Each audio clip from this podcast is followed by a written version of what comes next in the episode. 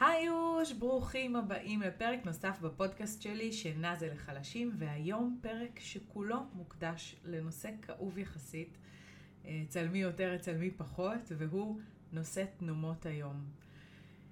והדבר הראשון שאני רוצה שתדעו, זה שאם גם אתם נאבקים בתנומות יום קצרות, או קושי בלהרדים את הבייבי שלכם במהלך שנת היום, אני רוצה שתדעו שאתם לא לבד. זו באמת בעיה יחסית שכיחה, ולא רק שהיא שכיחה, היא גם כובלת לנו את כל שעות היום סביב השינה של התינוק, ולפעמים גם מונעת מאיתנו לצאת מהבית.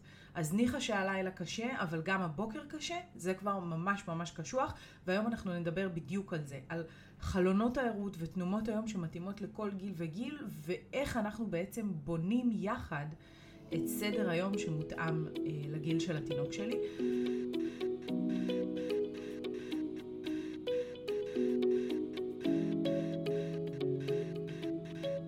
נתחיל בלומר שתנומות היום חשובות. אי אפשר לוותר עליהן. הן מאפשרות לתינוק שלנו לשרוד שעות, את שעות הערות שלו אה, ברווחה, בשמחה, בנינוחות, ברוגע.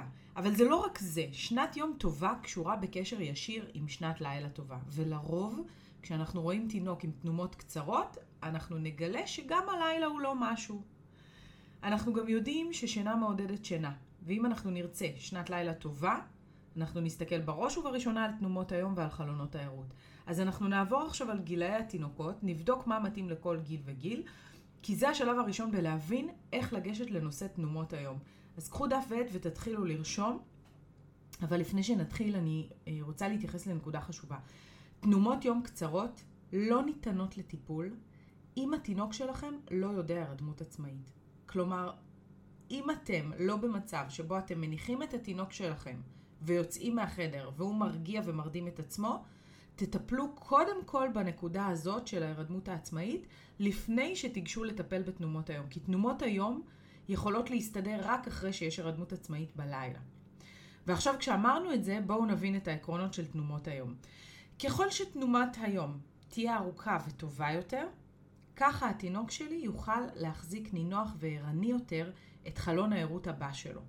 אם תנומת היום תהיה קצרה מדי, התינוק שלי יתעייף מאוד מהר, וזה הגיוני גם, נכון? ואז הוא שוב יזדקק לתנומת יום מהר מן הצפוי. וגם היא תהיה קצרה, כי הוא לא היה ער מספיק זמן. אז הוא לא צבר מספיק לחץ שינה, כדי שישמור אותו ישן. וככה אנחנו בעצם בתוך מעגל, שהתינוק שלי ער שעה, ישן חצי שעה, ער שעה, ישן 40 דקות, ער חצי שעה, ישן 20 דקות.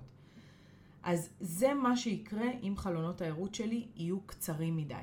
אני אראה שנות יום קצרות וחלונות ערות שהוא לא מצליח להחזיק.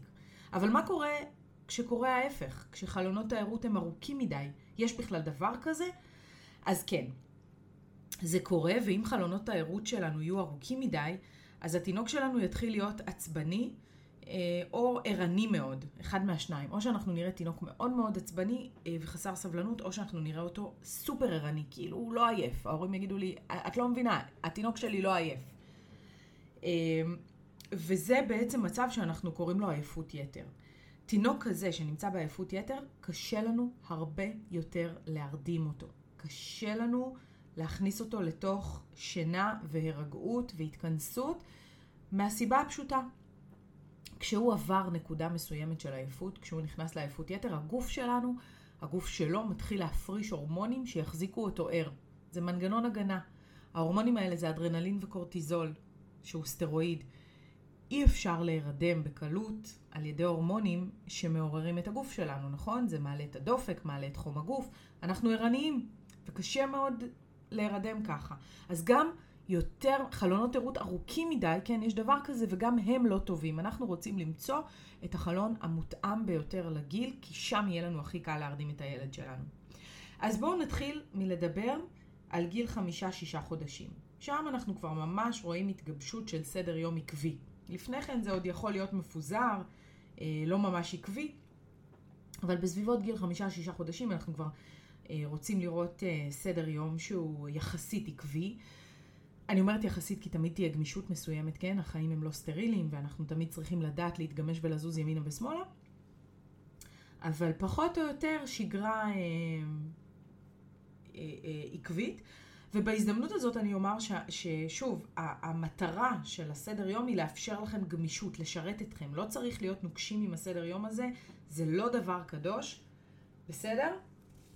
אז אני רוצה עכשיו להכניס אתכם לראש שלי ולהראות לכם איך אני מסתכלת על ניתוח של סדר יום. איך אני חושבת כיועצת שינה. אז אנחנו יודעים שבגיל חמישה עד שישה חודשים, והכוונה היא עד שישה חודשים מלאים, כן? עד שהוא חוגג שבעה בעצם. אה, אז סך, סך שעות השינה במשך שעות האור, במשך היום, כלומר סך שעות השינה בתנומות היום, צריך להיות עד שלוש וחצי שעות בגיל הזה, בסך הכל. כלומר, שנת בוקר פלוס שנת צהריים פלוס שנת אחר הצהריים, צריכות סך הכל לא לעבור את השלוש וחצי שעות. למה? כי יש לתינוקות שלנו וגם לנו מיכל שינה. יש לנו מכסה מסוימת. אי אפשר לישון יותר ממה שהגוף שלנו צריך. ולכן, אם תינוק יישן יותר מדי בשעות היום, אנחנו נראה את ההשפעה של הדבר הזה על שנת הלילה. רגע, רגע, רגע. אז נכון, ככלל, אנחנו לא מאירים תינוק ישן, ושינה גוררת שינה, וגדלנו על המשפטים האלה, נכון.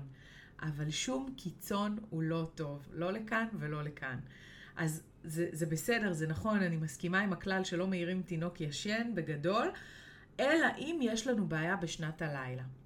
אם יש לנו בעיה בשנת הלילה, וביום התינוק שלי עובר את סך השעות המומלץ, כאן סביר להניח נעוצה הבעיה. ולכן אני ארצה להגביל את השעות שינה שלו בשנת היום לעד שלוש וחצי שעות במצטבר. אז שימו לב, זה נתון מאוד מאוד חשוב. ברור גם שככל שהתינוק שלנו יגדל, סך שעות השינה שהוא צריך לישון במשך תנומות היום הולך ופוחת, נכון? אנחנו גדלים ו- וכמות השעות של שינה שאנחנו זקוקים לה הולכת ופוחתת. אז, וגם אגב, כמות שנות היום הולכת ויורדת. לא רק השעות, כמות סך, ש... לא רק סך כמות השעות שאנחנו צריכים לישון ביממה פוחת ככל שאנחנו גדלים, אלא גם כמות תנומות היום הולכת ופוחתת ככל שהתינוק שלנו גדל ומתפתח. אז אמרנו, בגיל חמישה עד שישה חודשים יש לנו שלוש תנומות יום, בוקר, צהריים ואחר הצהריים, כשבסך הכל, בסך הכל, מומלץ לא לעבור את השלוש וחצי שעות שינה בתנומות היום. וכאן אני רוצה להתייחס לעוד נקודה חשובה. הרבה הורים חושבים שהם יכולים להחליט עבור התינוק שלהם כמה הוא יישן בכל תנומה. אז לא. אך ורק התינוק שלנו יחליט אם בוקר הוא ישן שעה או שעתיים, ובצהריים הוא יחליט אם הוא ישן חצי שעה או שעה וארבעים. אז אני לא יודעת לצפות כמה התינוק יישן בכל תנומה. אבל מה שאנחנו בדרך כלל רואים משותף לכולם, זה שדווקא התנומה האחרונה נמשכת בערך חצי שעה. זה, זה די גורף אה, את, במרבית המקרים. והמטרה של השינה השלישית הזאת, של השנת אחר הצהריים הזאת, שגם נקראת קטנפ, אה, המטרה שלה היא רק להחזיק אותם עוד קצת ערים עד שתתחיל שנת הלילה. אז אל תאבקו בשינה הזאת. זאת לא שינה שצריכה להיערך יותר מדי זמן. יש הורים שממש מנסים בכל דרך להעריך אותה. היא אמורה להיות קצרה, זה תקין, זה בסדר. אה, חלונות הערות בין תנומה לתנומה בגיל הזה, בגיל חמישה-שישה חודשים, נעים בין שעתיים לשלוש. ותשימו לב, אני נותנת לכם טווח. אין שעה נכונה. אני לא יכולה להצביע לכם בתוך הטווח הזה על השעה המדויקת, זה משתנה על פני היממה. ככל שהתינוק שלי קטן יותר, אני אבחר בחלון הקטן יותר בתוך טווח הגיל שלו. אז אם הוא קרוב לי לחמישה חודשים, אני אבחר שעתיים, ואם הוא קרוב לי לשישה חודשים, שישה חודשים וחצי, אז אני אבחר את השלוש שעות. ובמקביל לנתון הזה, תשימו לב שבבוקר אנחנו צוברים עייפות מהר יותר. אז תאפשרו לתינוקות שלכם בבוקר את חלון הערות הקצר ביותר. נגיד שעתיים מההתעוררות של הלילה במקרה שלנו, כי שעתיים זה הטווח הקטן ביותר, ואז שנת בוקר תהיה, התינוק יישן כמה שהוא ירצה, ניתן לו עוד חלון ערות, הפעם של שעתיים וחצי, ואז שוב שנת צהריים, ועוד חלון ערות של עוד שעתיים וחצי, ואז תהיה שנת אחר הצהריים, ועוד חלון ערות של שעתיים וחצי ואפילו שלוש שעות, ואז שנת הלילה. תשימו לב שככל שהתקדמתי ביום, ככה החלונות ערות הלכו והתארכו. בבוקר חלון הערות הקצר ביותר, בצהריים הוא מתארך, אחר הצהריים הוא עוד קצת מתארך. וזה מה שהדגמתי לכם אה, ב- בסדר יום לדוגמה האחרון שדיברנו עליו. שנת הלילה בגיל הזה יכולה להיות בין 7 ל-8 בערב בדרך כלל, אם התינוק שלנו לא עושה לנו תנומות יום קצרות מדי. אם הוא עדיין עם אה, תנומות קצרות, אז תטפלו קודם כל בהירדמות העצמאית, ורק אז תטפלו בסדר יום, ותנומות ה, אה, והתנומות הקצרות יתארכו. עכשיו, מה עשינו כאן? כמו שאתם שמים לב, יש לנו כאן סדר יום. דיברנו על ההגבלה של סך כמות השעות שהוא ישן בשעות האור. דיברנו על זה שבגיל הזה יש לנו שלוש תנומות יום, ודיברנו על זה שחלונות הערות הם אה, של שעתיים שלוש, הקצר ביותר בבוקר, וככל שאנחנו מתרחקים ביום, אה, החלונות ערות הולכים ומתרחבים באינטרוולים שלהם. אז הסדר יום שנתתי לכם לא מתבטא בשעות קבועות וקשיחות. זה סדר יום גמיש, הוא מדבר בחלונות, הוא מדבר באינטרוולים. אתם יודעים לעבוד איתו גם אם התינוק שלי יתעורר ב-6 בבוקר וגם אם התינוק שלי יתעורר ב-7 בבוקר. ככה שזה באמת מאפשר לכם גמישות, להתאים את הלוז לפי שעת ההתעוררות של התינוק. ואז מה קורה לנו? מה התחנה הבאה? בסביבות גיל שבעה חודשים יתחילו להופיע לנו פתאום סימנים שמראים לנו שהגיע הזמן להוריד את התנומה השלישית. שוב, תזכרו, גיל שבעה חודשים הוא רק ממוצע. יש תינוקות שיעשו את זה שבוע לפני, יש תינוקות שיעשו את זה שבועיים אחרי, הכל בסדר. התינוקות שאנחנו, התינוקות שלנו אנחנו לא עומדים עם סטופר. אז איך נדע שהגיע הזמן? אנחנו פתאום נראה שקשה לנו מאוד להרדים אותו לתנומה השלישית. יש שם הרבה בכי פתאום, בכי שלא היה שם לפני, הרבה התנגדות. פתאום השינה השלישית הופכת להיות מאוחרת מדי, והיא נכנסת לי אל תוך שנת הלילה, היא מפריעה לי להרדמה בלילה. פתאום אנחנו יכולים לראות עוד התעור... אה, אה, התעוררויות בוקר מוקדמות, שבאות לרמוז לנו שהתינוק שלנו ישן יותר מדי שעות במשך היום. כשהסימנים האלה מגיעים בגיל שבעה חודשים, והם מגיעים בעקביות כמה ימים ברצף, ולא אירוע חד פעמי, אז הגיע הזמן שלי לעשות שלוש פעולות. הדבר הראשון זה להוריד את שנת אחר הצהריים. מיידית, הבנתי. הוא הגיע לשבעה חודשים, זה מסתדר לי עם הקליניקה, עם זה שהוא פתאום uh, מתעורר לי מוקדם בבוקר, או שפתאום יש לי התעוררויות בלילה, או שפתאום uh, יש התנגדות גדולה להירדם את ההירדמות השלישית. הבנתי את הרמז, אני מורידה את שנת אחר הצהריים. אבל במקביל, אני חייבת גם, פעולה, וזאת תהיה הפעולה השנייה שלי, לרווח את חלונות הערות עוד יותר, כי למעשה אני כבר התקדמתי לסדר יום הבא. ואם התקדמתי לסדר יום הבא, אז החלונות ערות שהיו עד עכשיו, של גיל, גילאי חמישה-שישה חודשים, שהיו בין שעתיים לשלוש, עכשיו גדלים. עכשיו הם גדלים לחלונות ערות של שלוש-ארבע שעות. אז אני כבר צריכה לקפוץ לאינטרוול הבא של חלונות הערות. הלו"ז הזה כבר לא מתאים לתינוק שלי, אני כבר התקדמתי לסדר יום הבא. זאת הפעולה השנייה איתה, והפעולה השלישית היא אוטומטית, ברגע שאני עוברת לסדר יום הבא, הוא כולל בתוכו פחות תנומות יום. ויתרתי על שנת אחר הצהריים. אם ויתרתי על שנת אחר הצהריים, שנת ההרדמה של הלילה תוקדם. אם מקודם דיברתי על שנת הרדמה, על שעת הרדמה של 7-8 בערב, עכשיו אני אצטרך להקדים אותה טיפה, כדי להתאים את, ה, אה, את הצרכים להתאים את, ה, את הסדר יום ואת כמות שעות השינה לצרכים של התינוק שלי. ואנחנו הגענו לגיל הבא. הגיל הבא, קבוצת הגיל הבא, אה, זו קבוצת הגיל של שבעה חודשים עד 14 חודשים פחות או יותר. כאן, בגילאים האלה, יש לנו רק שתי תנומות יום, בוקר וצהריים. ובהתאמה, גם סך שעות תנומות היום שלנו יורדת. אם מקודם דיברנו על שלוש וחצי שעות. הפעם המקסימום שעות שינה ביום, בסך כל תנומות היום ביחד, יהיה מקסימום של שלוש שעות. ושוב, אני מזכירה לכם, רק התינוק שלנו יחליט אם זה שעתיים בבוקר ושעה בצהריים, אם זה שעה בבוקר ושעתיים בצהריים. יש גם תינוקות שישנו פחות מזה, כן? אתם לא, הם לא חייבים לנצל ולהגיע לכל הזמן המקסימלי, זה נורא תלוי ילד וצרכים. אנחנו בהחלט יכולים לראות תינוקות, למשל, שישנו לי 12 שעות בלילה, ולכן הם יצטרכו קצת פחות משלוש שעות שינה במהלך היום, אוקיי? כל ילד הוא שונה וזה בסדר והכל תקין, אמרנו מקודם, שעות השינה הן מיכל מוגבל, אין לנו שליטה עליו.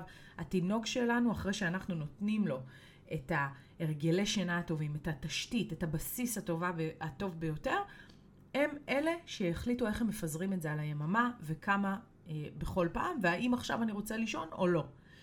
אה, אז יש לנו שתי תנומות יום בגיל 7 עד 14 חודשים, ושעת ההרדמה בלילה בעצם תוקדם ל-6.5 עד 7.5, זה יהיה הטווח שלנו. איך ייראה סדר יום לפי התנאים האלה? אז מההתעוררות של שנת הלילה אנחנו נראה חלון ערות של שלוש שעות. זוכרים? מקודם היינו על שעתיים, עכשיו אנחנו מרחיבים אותו לשלוש שעות.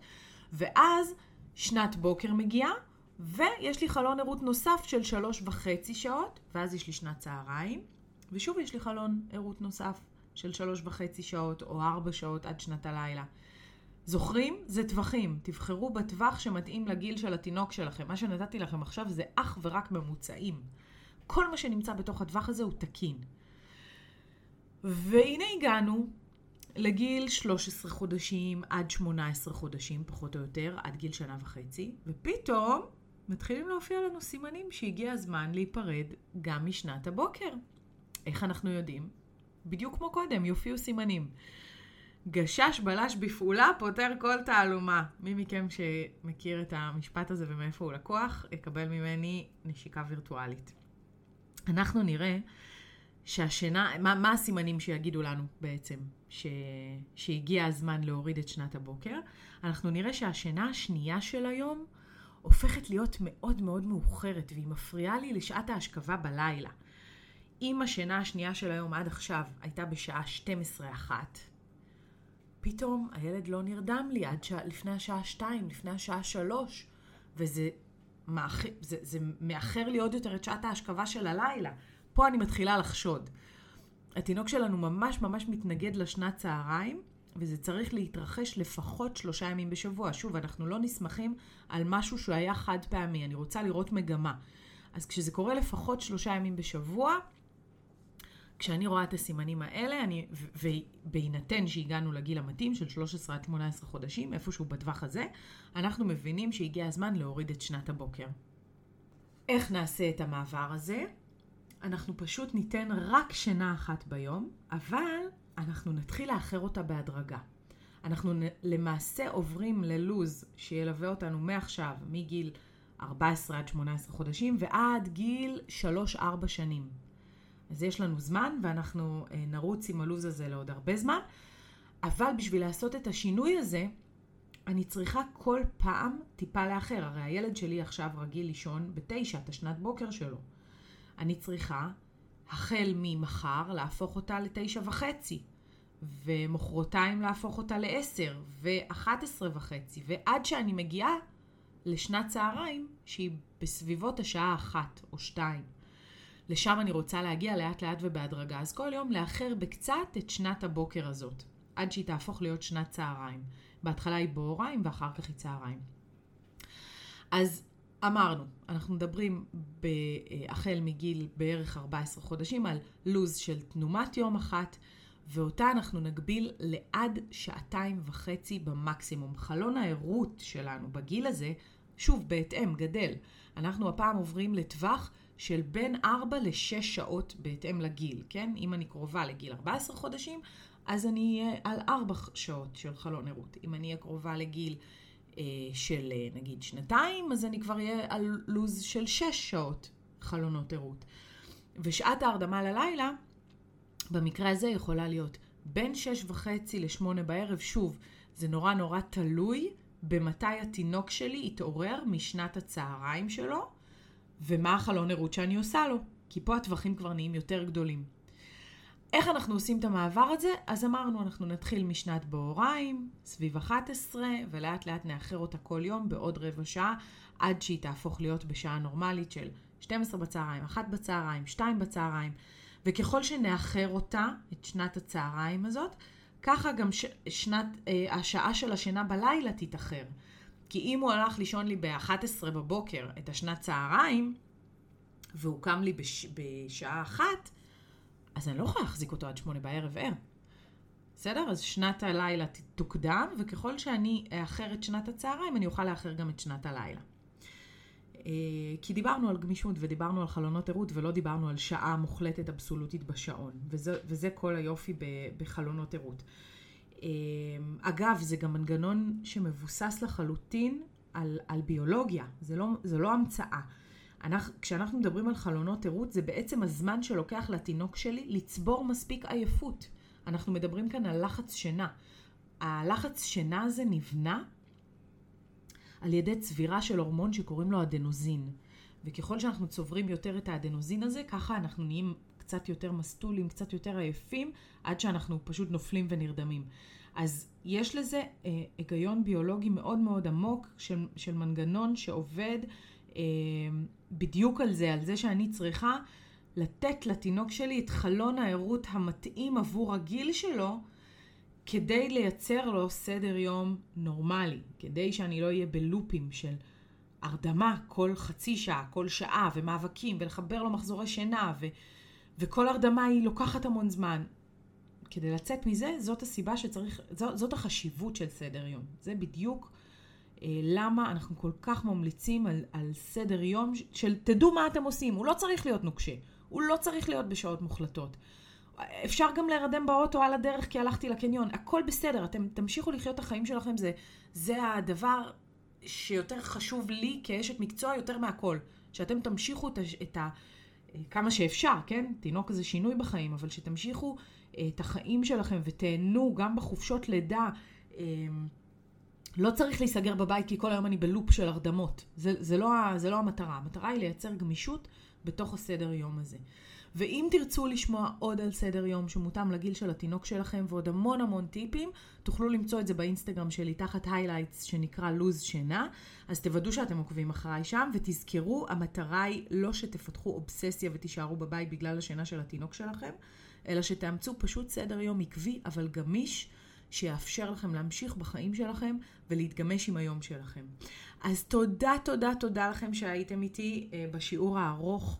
אה, והמתיש ביולוגית הזה.